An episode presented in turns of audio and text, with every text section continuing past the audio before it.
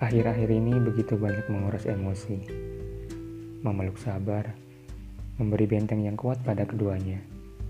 Hai semua, kenalin gue Enggal, yang masih kepikiran. Ada beberapa hal yang benar-benar tidak layak lagi mendapatkan empati. Mungkin jika kita berada di fase yang sama, suara ini adalah bentuk protes yang bisa saja mewakili apa yang telah membuat tertekan. Mungkin kita merasa hal yang sama, tapi bungkam pada titik tersebut. Banyak sebabnya.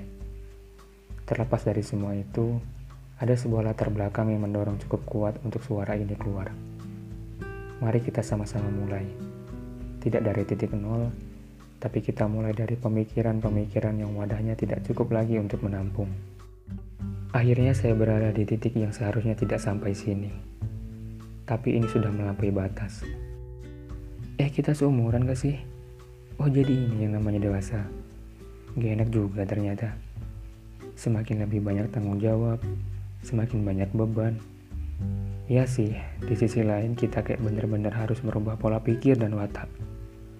Terlepas dari semua itu, pada dasarnya kita bakal punya tanggung jawab dan beban, sesuai porsinya masing-masing.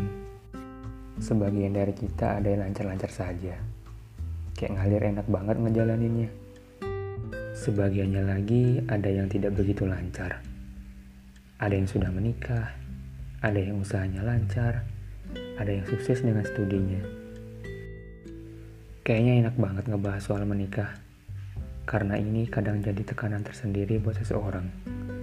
Saya sendiri pernah sih, tapi makin ke sini ya mulai paham dan ngerti.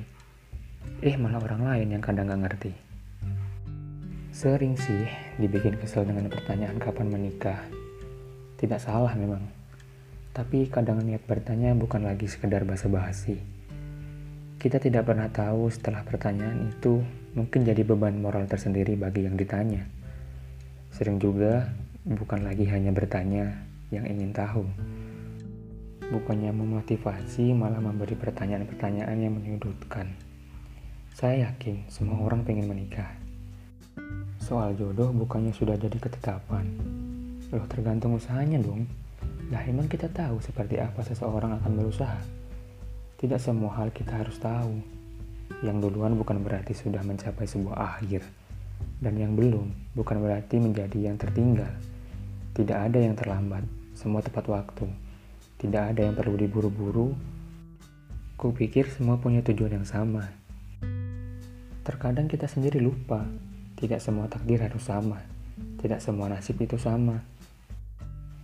Bukan lagi sekedar simpati jika terus-terusan bertanya perihal yang sama. Bahkan kita tidak pernah tahu beberapa di antaranya rumit dengan restu.